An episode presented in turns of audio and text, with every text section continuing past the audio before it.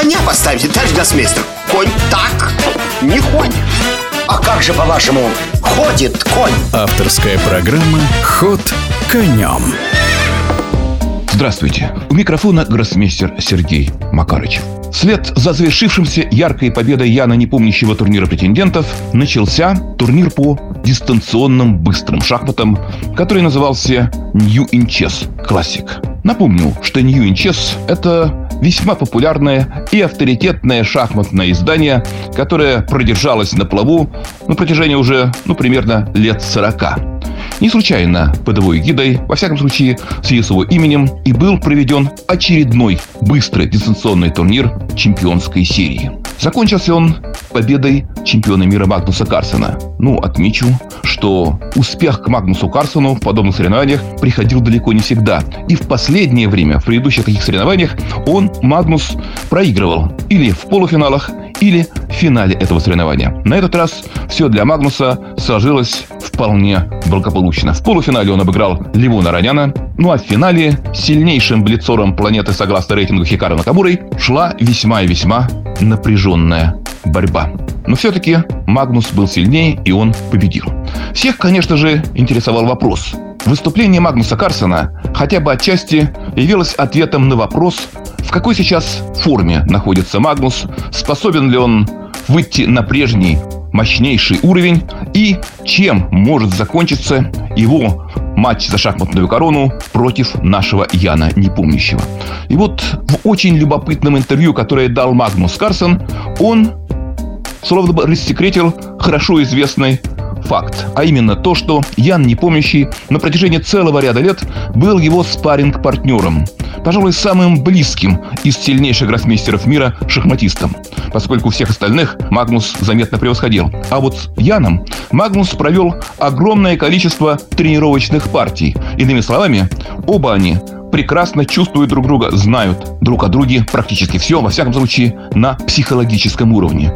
У Магнуса есть удивительная особенность. Он почти никогда, точнее сказать, никогда на моей памяти не уходит от вопросов. То есть он отвечает именно на то, что ему задают, а не рассуждает где-то рядом на смежные темы. Так вот, во-первых, Магнус отметил, что действительно Ян был его спаринг партнером Во-вторых, то, что Ян великолепный шахматист, и когда у него, у Ян все в порядке, то бороться с Яном очень трудно. Ну, не то чтобы невозможно. Ну, частенько подобные серии заканчивались с небольшим перевесом Яна. Но вот когда у Яна наблюдается спад, то Ян может проиграть или проигрывал Магнусу довольно много партий едва ли не подряд. И тогда превосходство Магнуса было весьма и весьма значительным. Иными словами, это опять же очень важно помнить, его очень важно отметить, у Яна огромнейший разрыв между пиковым уровнем игры, пиковой формой и той формой, тем уровнем игры, который он демонстрирует, если что-то у него не складывается, если настроение не то и так далее.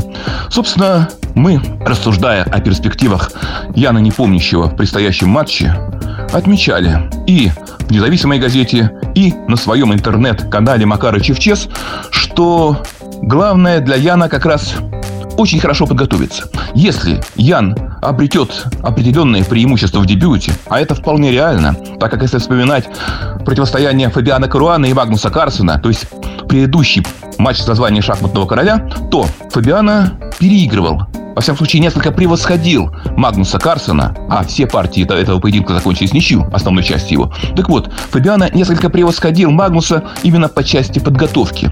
Так почему бы нечто аналогичное не сделать и Яну? Ведь Ян также великолепный аналитик. Ну а что касается команды, которая будет ему помогать, то, безусловно, это будет очень мощный, очень сильный, очень нацеленный на успех коллектив. А в этом случае, если вы начинаете вести игру, если инициатива принадлежит вам, если все складывается хорошо, то куда легче сохранять ту самую уверенность, которая столь необходима для того, чтобы иметь в поединке против Магнуса Карсона реальные шансы на успех. Пожелаем этого Яну, тем более, что такую уверенность, такую нацеленность и такую возможность завоевать шахматную корону наша страна получает во второй раз на протяжении царствования Магнуса Карсона. Первым был Сергей Корякин.